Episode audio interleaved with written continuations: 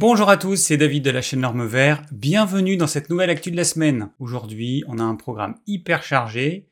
Alors on démarre tout de suite avec mon repas du jour. Alors on a commencé avec une jolie assiette de crudité, salade verte, carottes râpées, betteraves râpées, champignons de Paris, j'ai pas pris en photo, mais j'ai pris un petit morceau de melon. J'ai mangé euh, la moitié d'un quart, donc un huitième de melon. J'essaie de faire attention à pas manger trop de fruits parce que j'ai ma dyshydrose qui est revenue. Alors c'est quelque chose, c'est une sorte d'eczéma que j'ai depuis l'âge de 21 ans. Ça a démarré à l'âge de 21 ans alors que j'étais en Amérique du Sud et que je me gavais de fruits. Depuis en fait, quand je mange trop de fruits, eh bien cette dyshydrose elle ressort. Alors je suppose que c'est lié au fructose. Je ne sais pas si c'est une intolérance au fructose ou si c'est l'acide urique qui est généré quand on mange trop de fructose parce que je le rappelle, l'acide urique est le déchet métabolique du fructose. En tout cas, euh, je me rends compte qu'il faut que je fasse attention à ne pas manger trop de fruits, Là, on a un arbre avec plein de pêches, on a des framboises, du melon, on a plein de fruits, c'est la saison, mais il faut que je me limite. Bon, à la limite, c'est pas plus mal, hein, puisqu'en fait, euh, l'excès de fruits est un vrai problème en termes de santé, parce que le fructose, qu'il soit d'origine naturelle ou pas, pour le corps, c'est exactement la même chose. Le fructose, c'est du fructose, peu importe son origine. Donc même le fructose issu des fruits va poser exactement le même problème que n'importe quel autre fructose. Ce qui importe, c'est la quantité qu'on va ingérer. Je vous rappelle que le fructose, par rapport au glucose, eh bien, il va générer beaucoup plus de gras. Il va beaucoup plus se transformer en gras que le glucose. Et puis surtout, le fructose, il n'y a que le foie qui peut le métaboliser pour pouvoir le transformer en glucose ou en graisse. Et pour finir, cette métabolisation du fructose par le foie demande beaucoup d'énergie, beaucoup d'ATP. Donc méfiance avec l'excès de fruits. Ensuite, on a continué avec une côte de porc avec des légumes, courgettes, aubergines et haricots de toutes les couleurs. En fait, il y avait trois couleurs, des violets, des haricots beurre et des haricots verts, mais quand on fait cuire, les haricots violets deviennent verts. C'est un petit peu dommage. Et puis toujours pas de dessert, bien évidemment. Alors, avant de commencer cette actu, je vous rappelle que le podcast de cette actu existe déjà. Vous pouvez donc y accéder dès maintenant. J'ai créé un groupe Facebook qui s'appelle Bien manger avec David, sur lequel on ne parle que d'alimentation. Et j'ai aussi un blog de recettes de cuisine. Euh, vous avez toutes les infos dans la description, bien évidemment. Alors j'ai une remarque de J'ai la flamme qui me dit Je me demande comment tu fais pour fournir un tel contenu chaque semaine. Et eh bien comment je fais pour faire ces actus chaque semaine? Ben, C'est pas compliqué, je suis en mode euh, apprentissage en continu. Je regarde pas mal de documentaires, je lis des magazines, je lis des livres. D'ailleurs, on va voir ensemble tout à l'heure le livre Glucose Révolution, j'ai déjà démarré un nouveau livre. Et puis, euh, bah, je regarde des vidéos sur YouTube, bien évidemment. Pour moi, c'est la seule solution pour rester à jour. Et puis, bien évidemment, les questions, les commentaires qu'on me fait euh, sous chaque vidéo, c'est euh, une grande inspiration pour moi parce que ça m'amène vers des livres, vers des documentaires, vers des choses que je ne connaissais pas. Par exemple, on me demande souvent est-ce que tu as lu tel ou tel livre? Si c'est le cas, bah, je réponds oui. Si c'est pas le cas, je vais regarder qui est cet auteur et puis bah, je vais regarder le livre et le cas échéant, je l'achète, je vais le lire rapidement. Et c'est pareil pour les chaînes YouTube. On me demande euh, qu'est-ce que tu penses de telle personne, telle chaîne YouTube? Il y en a que je connais, puis il y en a que je connais pas évidemment. Hein.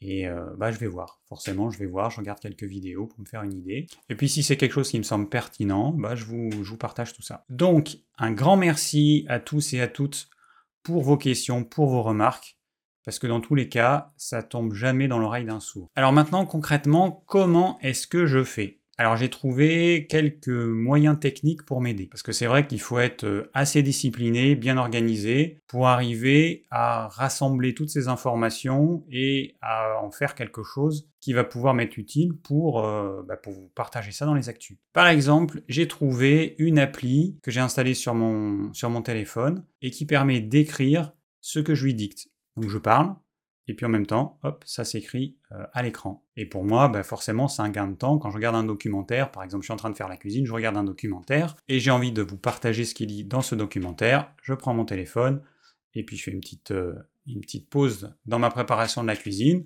et donc je, voilà, je dicte ce que j'ai envie de vous partager. J'utilise aussi un document, un Google Doc, que je crée pour chaque actu de la semaine, et donc ce Google Doc, bah, je le remplis à chaque fois que j'ai du contenu qui me paraît intéressant je le remplis. Et puis, euh, dans l'actu, là, par exemple, je suis en train de le lire, j'ai tout un tas de, sujets. Certains, je vais les utiliser dans cette actu, puis ceux dont j'ai pas eu le temps de parler, eh bien, ce sera pour l'actu suivante. De cette façon, le jour où je tourne l'actu, tout est prêt. Alors, je prends également des photos de mon repas du jour.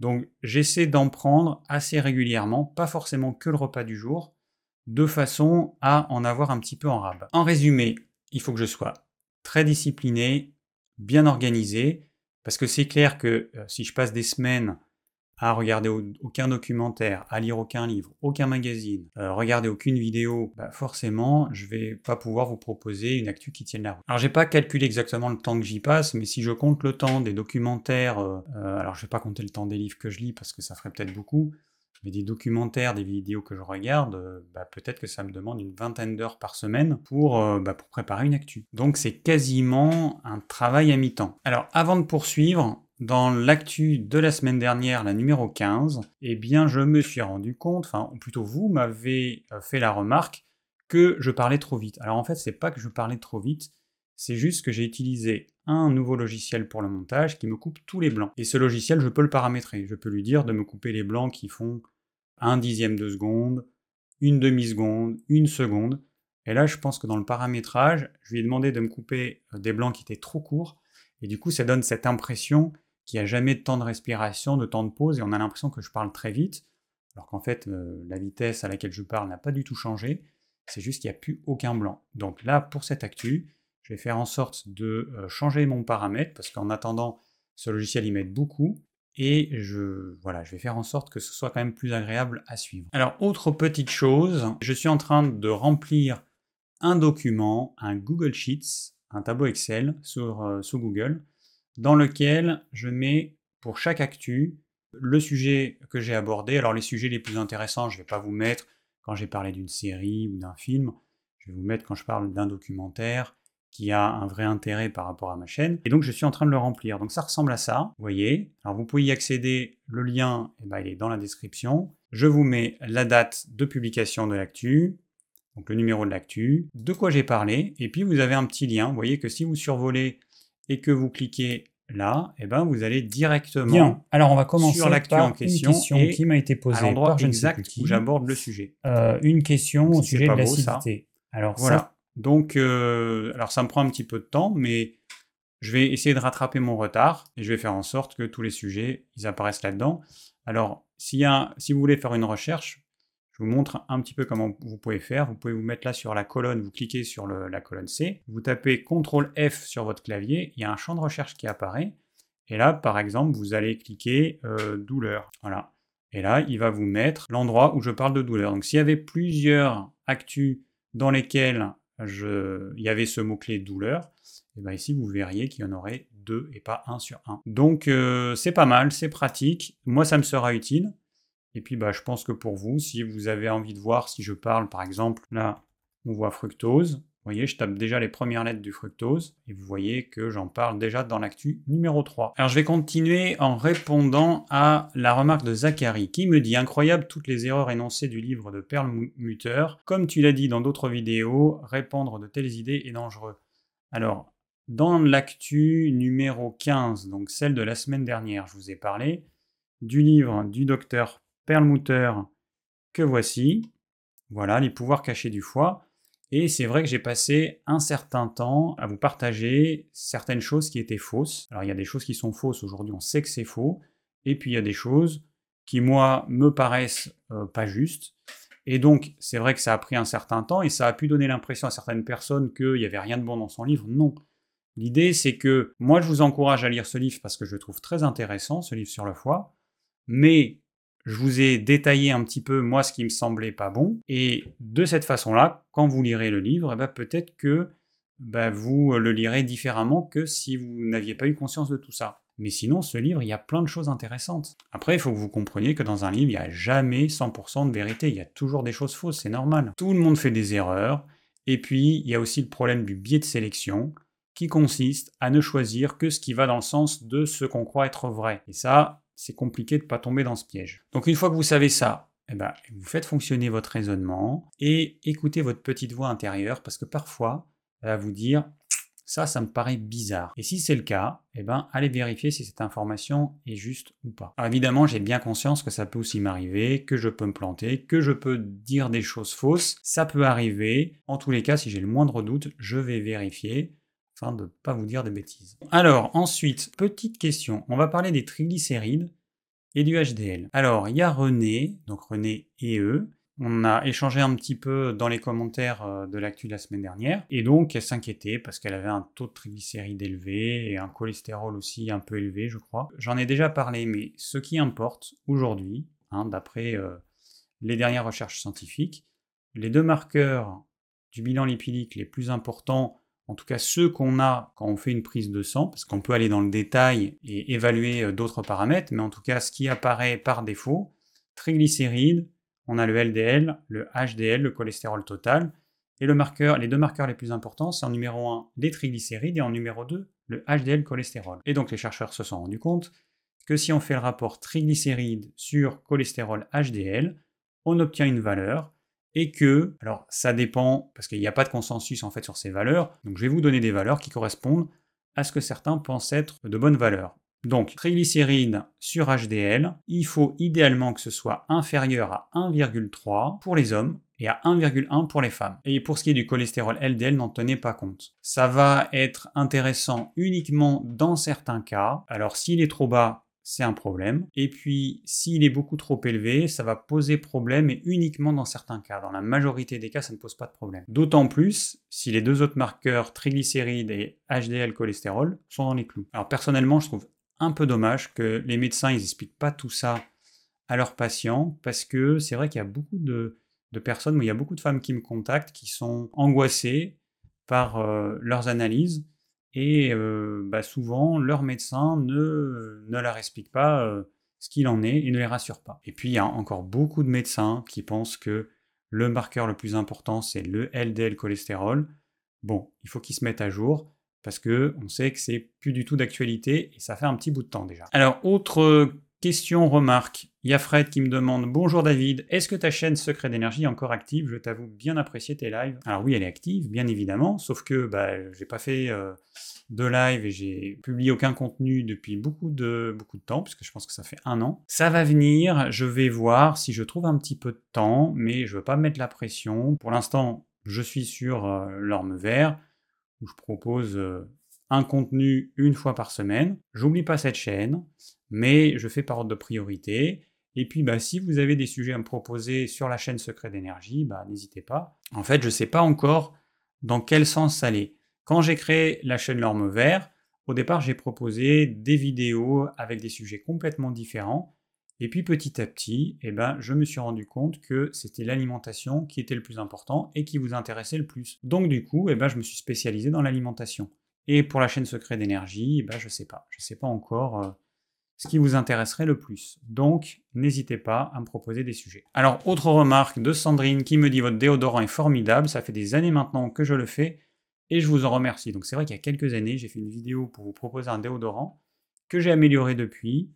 Dans la nouvelle version, eh ben, j'ajoute juste deux gélules de probiotiques. Alors vous prenez une formule qui a suffisamment de probiotiques et vous rajoutez deux gélules. Vous les ouvrez, vous videz la poudre, vous mélangez la poudre avec les autres poudres et en fait c'est super efficace. C'est efficace à 100% pour les personnes qui, lorsqu'elles transpirent, émettent des odeurs euh, pas très agréables. Ça marche à 100%. Je l'ai fait tester à plein de personnes. Il n'y a pas une personne chez qui ça ne fonctionne pas. Alors pourquoi ça fonctionne? Eh bien tout simplement parce que les odeurs corporelles sont la conséquence de bactéries de notre microbiote cutané qui vont transformer certaines molécules qui à la surface de notre peau en certaines molécules odorantes. Et en changeant les bactéries, c'est-à-dire en apportant d'autres bactéries via ce probiotique, ces bactéries eh ben, vont prendre le dessus sur notre microbiote cutané de base qu'on a à l'endroit des aisselles et donc plus d'odeur. C'est magique. Alors on a une autre euh, question ou remarque de Maude qui me dit Bonjour David, j'ai besoin de faire une détox et une monodiète, que me conseillez-vous? Alors je conseille plutôt le jeûne. Les jeûnes courts de 18 heures, 24 heures, 36 heures, qu'on va pouvoir faire, ça dépend, mais 2 à 4 fois par mois. Évidemment, si c'est plus le jeûne est long, enfin plus le petit jeûne est long, si par exemple vous faites des jeûnes de 48 heures, eh ben vous en ferez peut-être deux fois par mois. Des jeûnes de 24 heures, voire de 36 heures, vous pouvez aller jusqu'à une fois par semaine maximum, mais pas plus. Alors les modes de diète, je suis pas pour. Pourquoi? Parce que quasiment 100% des modes de diète qui sont proposés, c'est fait avec du sucre.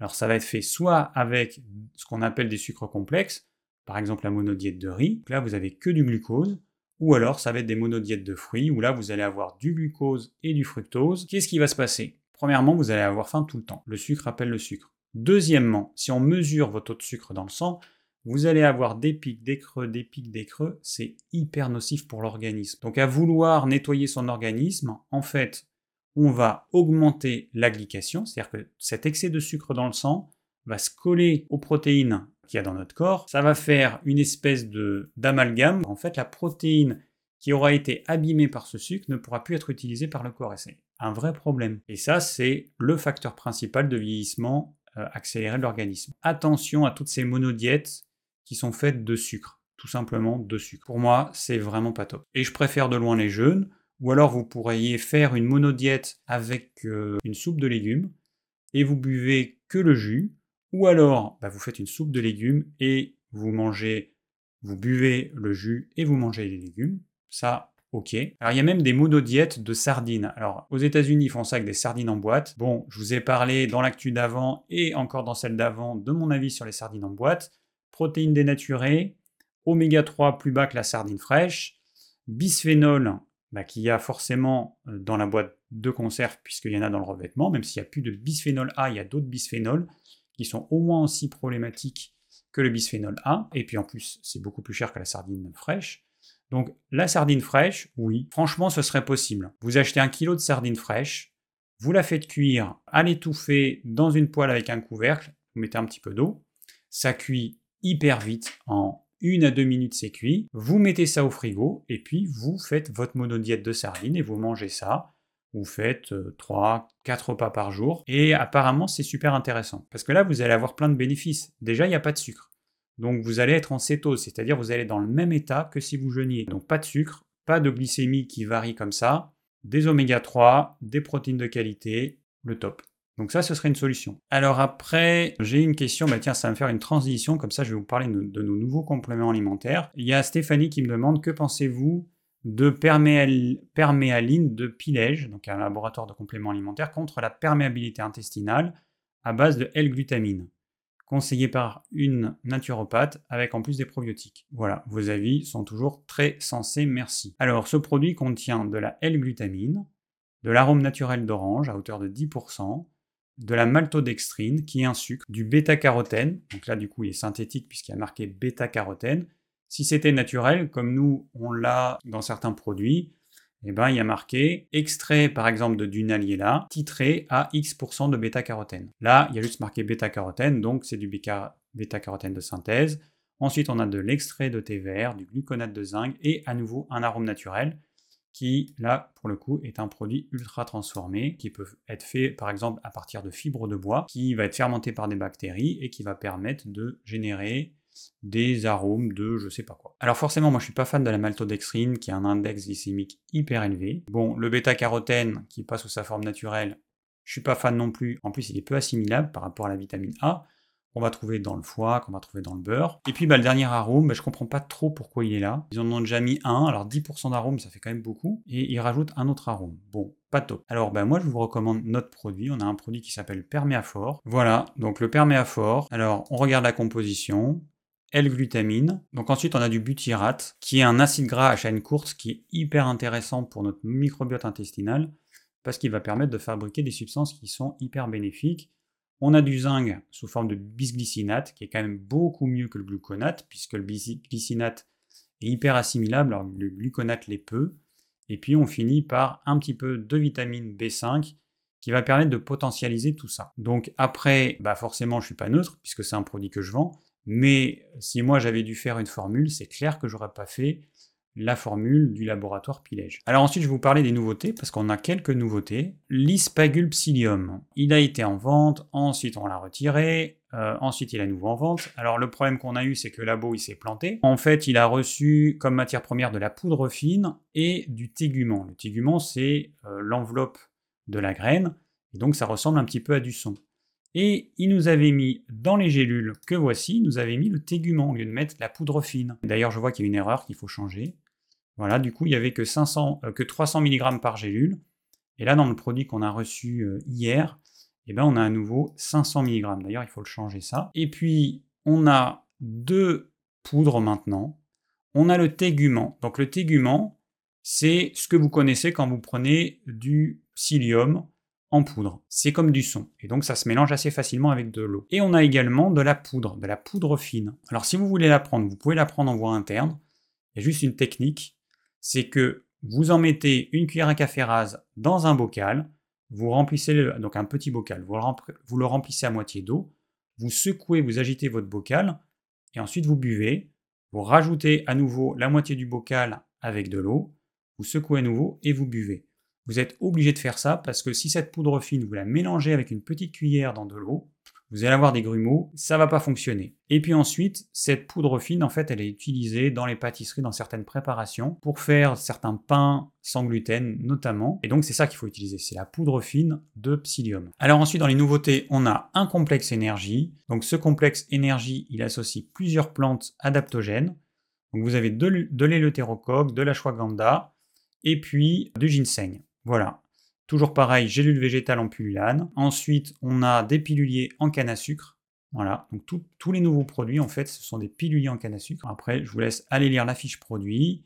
On a quercétine fort. Alors, ce produit quercétine fort, c'est quoi l'intérêt? Alors, il y a plusieurs intérêts. Si vous regardez quercétine, vous allez voir que euh, bon, c'est un anti-inflammatoire. Il y a plein de choses intéressantes. Parmi les utilisations principales, vous avez deux choses. Vous avez les allergies respiratoires notamment. Donc on a associé de la quercétine, de la vitamine C et de la bromélaïne.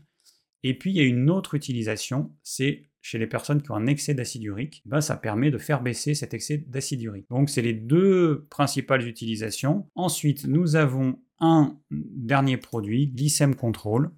Alors le Glycem Control, lui, eh ben, c'est pour euh, aider à faire baisser la glycémie. Donc vous avez alors de l'extrait de cannelle, de la berbérine, et puis, et puis de fenugrec, toujours pareil, gélule en pullulane.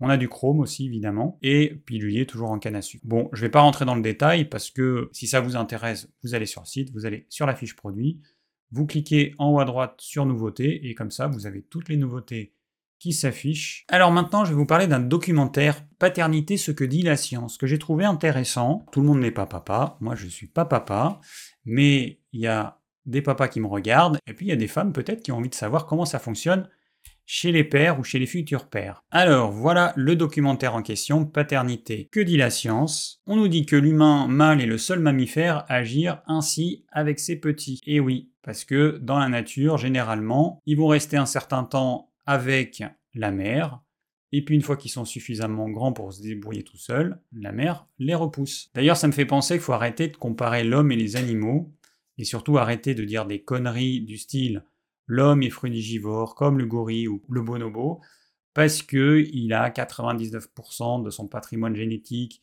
qui est semblable à celui du bonobo. Bon, et alors, qu'est-ce que ça veut dire qu'on est 99 ou 99,9% Que je sache, en tant qu'humain, nous avons tous un patrimoine génétique à 100% identique, mais est-ce que pour autant, est-ce que moi je vais manger comme des Inuits Est-ce que moi je vais manger comme les Maasai qui ne mangent, euh, ils mangent du lait, ils mangent du sang de vache, ils mangent que des produits animaux et pas de produits végétaux Est-ce que je vais manger comme tel peuple ou comme tel autre peuple? Non. L'humain est omnivore. Que les gens qui disent que l'humain est frugivore, qu'ils arrêtent, c'est n'importe quoi. Ce sont des gens qui n'y connaissent rien, ce sont des gens qui ont une idéologie qui est plus proche de la religion, voire du fanatisme, et qui oublient qu'il y a quand même beaucoup de scientifiques qui travaillent dessus, qui ont trouvé euh, des choses qui permettent de prouver que l'homme est omnivore. Et de toute façon, c'est un fait. Il n'y a qu'à regarder à travers le monde. L'homme est omnivore, il mange de tout, et si ça n'avait pas été le cas, eh ben, il serait mort depuis bien longtemps, parce que dans l'évolution des hominidés, il y a eu tellement d'ères glaciaires et tellement de périodes froides, même en Afrique, que bien évidemment, nous n'aurions pas pu survivre si nous avions été uniquement frugivores. Donc je ferme la parenthèse et je reviens en grand, du coup, parce que c'est vrai que dans les autres actus, je me suis dit, mais on voit toujours en petit. Donc voilà, je vais, euh, je vais faire ça maintenant. La miniature du docu en petit et moi en grand. Alors on continue. Alors, ben, on nous dit que les pères d'aujourd'hui bah forcément ils veulent s'investir auprès de leur progéniture, et c'est plutôt une bonne chose, mais comment est-ce qu'ils vivent la grossesse de leur compagne, et puis la naissance, et puis les premières années de leurs enfants? C'est ça qui euh, intéresse les scientifiques. Alors ce qui est intéressant, c'est que les hormones masculines, elles chutent à la naissance du bébé, et le cerveau des jeunes pères change également. Et puis le père, c'est un parent qui est différent de la mère. Alors c'est vrai que les mères ont été beaucoup étudiées, et c'est tout à fait normal, mais qui se préoccupe des pères, de ce qu'ils deviennent durant la grossesse? Parce que comme nous sommes les seuls hominidés à avoir cette particularité du mâle qui s'occupe de cette façon des enfants, bah, c'est intéressant quand même de l'étudier. Alors aujourd'hui, on sait que les pères créent des liens avec leur futur euh, bébé durant la grossesse. On sait que la grossesse entraîne un grand bouleversement hormonal chez les femmes, mais ce qu'on savait moins, c'est que ça entraîne aussi un bouleversement hormonal chez les hommes. Par exemple, la prolactine, qui est responsable de euh, la montée du lait chez les femmes, eh bien, elle va aussi augmenter chez les futurs pères. La prolactine, va réguler à la baisse certaines hormones mâles, telles que la testostérone, et c'est probablement en partie pour cette raison que la testostérone des hommes diminue durant la grossesse et puis juste après la naissance. Ça va inciter les futurs pères à mieux se concentrer sur leur famille. On sait aussi aujourd'hui que à partir du deuxième trimestre et encore plus après évidemment, eh ben, le bébé reconnaît la voix de son papa et, évidemment aussi la voix de sa maman. Alors il y a un phénomène aussi euh, intéressant, c'est la couvade. La couvade qui va toucher 20 à 70% des pères. Alors c'est une fourchette quand même qui est très large, qui va entraîner des nausées matinales, des crampes dans les jambes, des douleurs dans le dos, de la prise de poids ou de la perte de poids, des inquiétudes, des troubles de l'humeur, des troubles du sommeil, et on pense que c'est une manifestation symptomatique du stress qui est généré par la grossesse car ça touche surtout les jeunes. En moyenne, les hommes ont aujourd'hui un peu plus de 33 ans à la naissance de leur premier enfant. Alors qu'est-ce qui se passe à la naissance de l'enfant?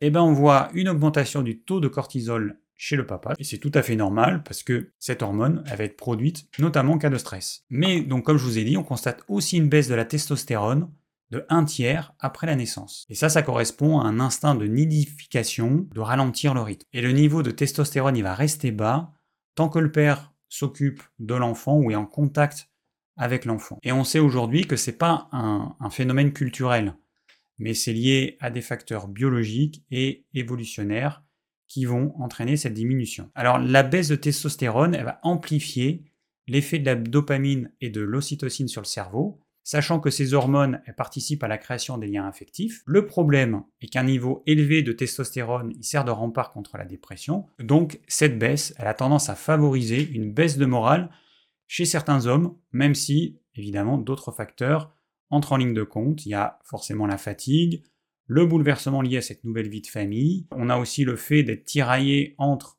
le fait de devoir travailler et puis celui d'être obligé de s'occuper de son bébé. Heureusement, la majorité des pères sont heureux euh, et, ne sont pas déprimés. Un enfant, bah, ça grandit et ça grandit très vite. Et aujourd'hui, bah, il y a beaucoup de pères qui décident d'être là pour leurs enfants et euh, qui souhaitent s'occuper d'eux dès leur naissance. Au départ, les chercheurs pensaient que les mères étaient prédisposées biologiquement à s'occuper des tout petits. Mais six mois après la naissance, le père et la mère ont exactement le même taux d'ocytocine, hein, qui est l'hormone du lien d'attachement. Alors pour aller plus loin, les chercheurs ils ont voulu comparer les cerveaux de pères hétéros, les cerveaux de pères homo, et puis bah, ils les ont comparés à ceux des mères. Et ils ont constaté que chez tous les parents, le système d'attachement est activé par tous les stimuli venant du bébé, homme ou femme, parents biologiques ou parents adoptifs, qui s'occupent, à titre principal ou secondaire, de l'enfant.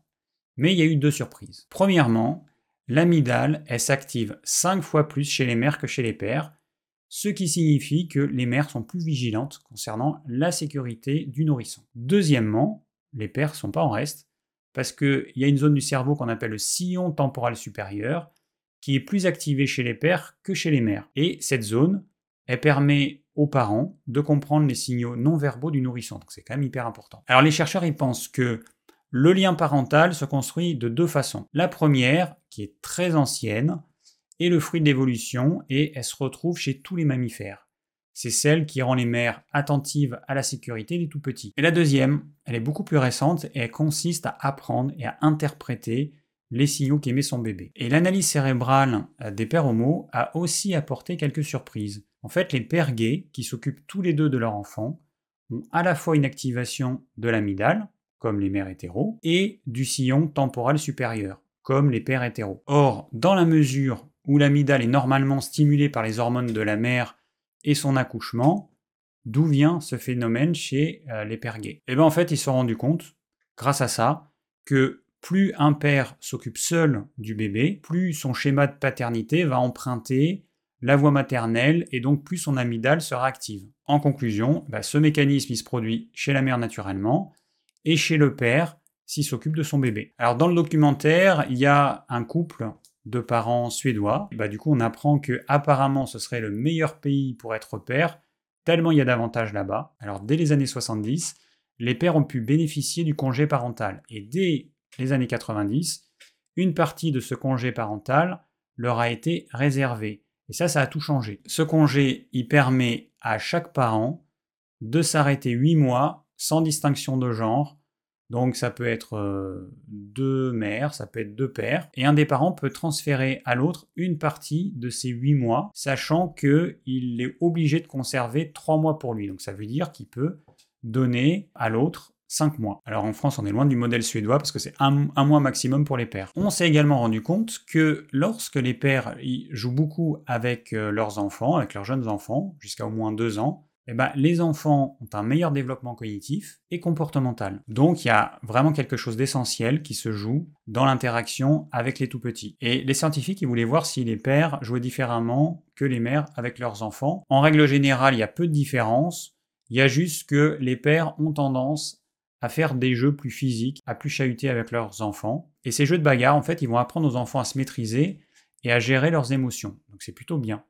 Et à l'adolescence, les enfants qui étaient proches de leur père sont plus à même de faire face au conflit. Et une relation positive avec le père, eh ben, ça va donner des outils pour euh, affronter les difficultés de la vie. Alors, on revient sur le père suédois qui euh, s'occupe à 100% de, euh, des deux enfants du couple pendant que la mère travaille, et il dit que bah, les pères ne se rendent pas forcément compte, ou ils se rendent même pas du tout compte, à quel point les mères ont du mérite, parce que c'est énormément de travail. Il n'y a pas de pause du matin au soir.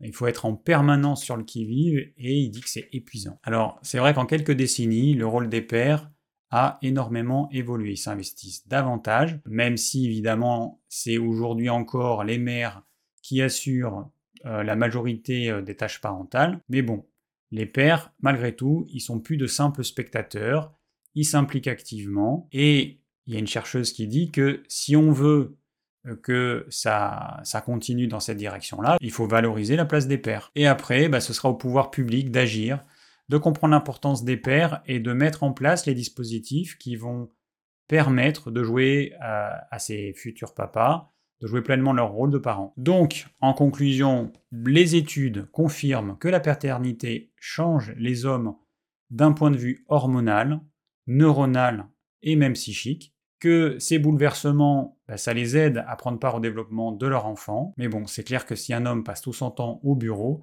bah, il passera à côté de sa parentalité et il ne va pas bénéficier de tous ces changements internes qui sont aussi bénéfiques pour lui. Et donc, bah, c'est bien dommage hein, parce que cet engagement, il est à la fois bénéfique pour lui et pour l'enfant. Voilà, donc c'est la fin de ce petit résumé euh, de ce documentaire que vous pouvez voir en allant sur Arte. Alors, on va finir avec quelques brèves, donc qui viennent d'un magazine, là c'était côté santé. Alors, le trafic de miel. Alors, on y apprend que en France, à peine 20% des miels seraient de vrai miel. Il faut quand même avoir conscience que le miel, ça reste 70% de sucre avec plus de fructose que de glucose. Donc, c'est pas un bon aliment. C'est pas parce qu'il y a 0,1% de euh, substances qui nous sont bénéfiques qu'il faut oublier qu'il y a quand même 99% de choses qui nous posent problème, ça reste du sucre en fait. Le miel, c'est du sucre. Donc si vous voulez avoir les bénéfices du miel, vous prenez la propolis. Mais le miel, à part en usage externe, euh, avec du vrai miel, sinon ça reste du sucre. Et donc vous allez avoir des pics de glycémie, vous allez apporter trop de fructose à, votre corps. Pour moi, c'est pas un bon aliment. Alors ensuite, des insectes au menu. En début 2003, il y a eu euh, une décision qui autorise d'ajouter euh, euh, deux insectes. Bon, alors moi sur la forme, ça me pose pas de problème. La question que je me pose toujours, c'est comment sont élevés ces insectes? Parce que le gros problème aujourd'hui, c'est qu'on les met dans des hangars. Alors il y a ce qu'on leur donne à manger évidemment, et puis euh, le problème c'est la température en fait. On est obligé de chauffer ces hangars à une température élevée. Est-ce que au niveau écologique c'est si bien que ça? Je sais pas, parce que bon, c'est vrai que c'est riche en protéines, hein, c'est très riche en protéines, c'est euh, deux à trois fois plus que la viande, mais c'est simplement parce que c'est un produit déshydraté en fait, évidemment. Si vous prenez de la viande déshydratée, vous aurez la même chose que si vous prenez des insectes déshydraté. Donc on verra ce que ça va donner, mais il est probable que les industriels, ils en ajoutent à leurs produits. Alors après, donc un article, sucrons moins, mais sucrons mieux. Alors ça, hein, avec ce que je viens de vous dire sur le sucre, c'est vraiment du grand n'importe quoi. Si on regarde la suite de l'article, eh ben on va voir qu'il il faut arrêter avec les sirops de glucose fructose, il faut arrêter avec le sucre blanc. Mais bon, le miel, c'est pas si mal parce que ça contient des choses intéressantes. Et le sucre de coco, bah, c'est pas si mal non plus. Et le xylitol, qui est un édulcorant, bah, c'est pas mal. Et la stevia, bah, c'est bien. Et le yacon, qui a un index glycémique de 1, ce qui veut dire qu'il contient quasiment que du fructose, bah, c'est génial. Et le goût caramélisé du rapadura miam miam. Bon voilà, donc en fait, quand les gens vont lire cet article dans ce magazine, qui est côté santé, ils pourraient croire qu'il y a des mauvais sucres et des bons sucres, ce qui est complètement faux. Un sucre, c'est du sucre. Que ce soit un sucre qui contient du glucose, du fructose, ou que du fructose, puisqu'on a ça dans euh, certains sucres, c'est une cochonnerie qu'il faut éviter impérativement. Et puis ensuite, on a les édulcorants. Alors on s'est rendu compte que les édulcorants, ils posent deux problèmes. Soit ils vont modifier le microbiote intestinal, soit ils vont agir sur une zone du cerveau qui calcule combien il y a de calories qui ont été ingérées, et ils vont se rendre compte qu'associé à cette saveur sucrée, eh ben, il n'y a pas les calories qui vont avec.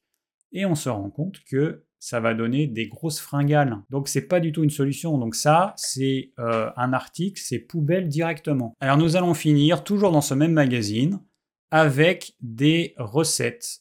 Alors première recette, une pizza avec donc beaucoup de farine, une majorité de farine. Ensuite, deuxième recette, qu'avons-nous? Nous avons, alors vous voyez que là c'est pour 4 personnes, ça veut dire que pour chaque personne, elle va ingérer un quart de 200 grammes, ça veut dire 50 grammes de farine, plus 50 grammes de chapelure, donc en, sec, hein, donc c'est énorme en fait, ça fait 100 grammes sec. Si c'était euh, des pâtes par exemple, ça équivaut à 300 grammes de pâtes cuites.